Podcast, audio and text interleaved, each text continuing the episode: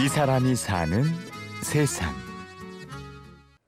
그전에는 인생의 최고 목표가 저와 제 가족들이었죠. 뭐 그냥 평범하게 생각을 했습니다. 열심히 돈 벌어서 가족들하고 좋은 집에서 좋은 환경에서 아이들 키우면서 그렇게 사는 것.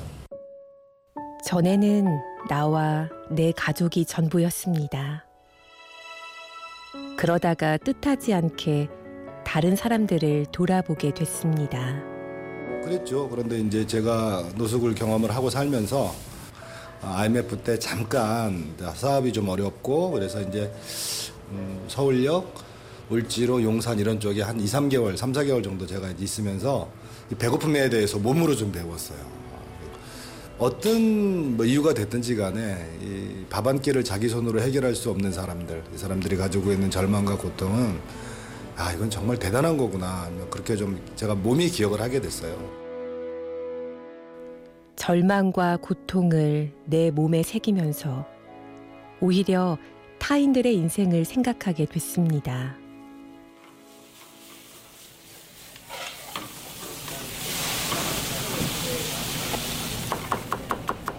서울 성북구에 있는 한 밥집의 주방. 오늘의 주인공은 이곳 바하밥집의 대표 김현일 씨입니다. 사람들이 이제 음악가 바하가 아니냐며 이렇게 얘기하시는데 바나바 하우스 밥집이에요. 줄여서 이제 바하라고 부르는데 여기 주방에서 밥을 한 300인분에서 마늘 단 한 500인분 정도까지 해서 길거리로 나가는 곳이에요, 저희는. 근처 대광고등학교 담벼락에서 무료 급식을 시작한 지는 6년이 지났습니다. 그 시작은 컵라면 5개였습니다. 제가 그때 다니는 교회 앞에 그 다리 밑에 노숙인들이 몇 분이 계셨어요. 근데 서울날 그분들한테 뭐 떡국을 대접하기는 제가 좀 그렇고 따뜻한 국물이라도 좀 하나 드리면 어떨까라고 생각을 하고 있다가 그 설날 컵라면 가지고 그 다리 밑으로 내려가게 된 게 밥집의 시작이죠. 처음 노숙인들은 반기는 기색이 없었습니다. 천천히 다가가는 법을 배워나갔습니다. 삶에 어떤 고난이 많으신 분들이나 이런 분들이 까칠하잖아요.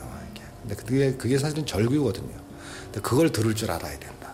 그래서 그분들이 내는 소리가 가라고 얘기를 하는 소리가 정말 우리 보고 가라고 하는 소리인지 아니면 자기를 붙잡아달라고 하는 소리인지 그걸 잘 들어야 된다.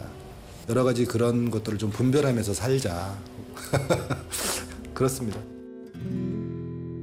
그러니까 제가 이제 처음에 이제 오시면 이제 고시원 방을 하나 얻어드리고 술 안 먹기로 약속을 하면 약속 어기고 술 드시고 또 뭐 사소한 절도죄로 또 교도소도 가시고 이런 식으로 몇 년 동안 이분들하고 치고받고 하는 과정을 거치면서 서로가 신뢰가 생겨요. 묵묵히 변함없이 가족처럼 그렇게 무너진 인생들과 함께 희망과 신뢰를 쌓아갔습니다.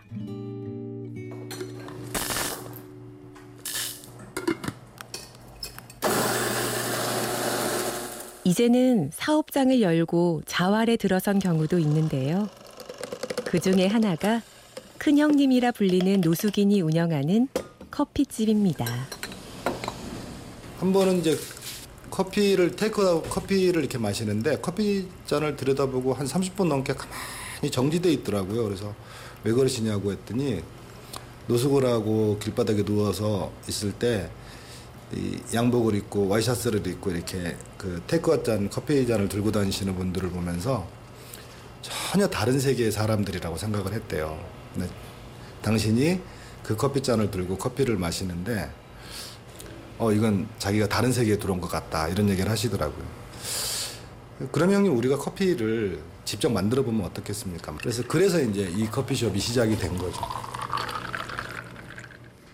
다른 세계. 다른 인생.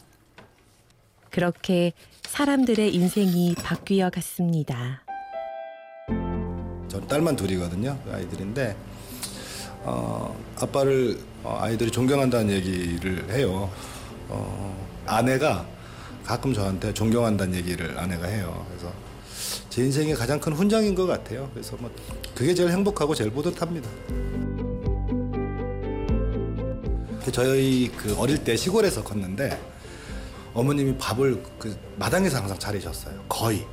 그럼 이제 저희 동네 사람들이 저녁 때가 되면 저희 집에 밥 먹으러 오는 게 그냥 뭐 당연한 일상으로 그렇게 오셨고 그 생각이 나더라고요. 그래서 아, 내가 밥집을 하게 된 것도 엄마 때문이구나.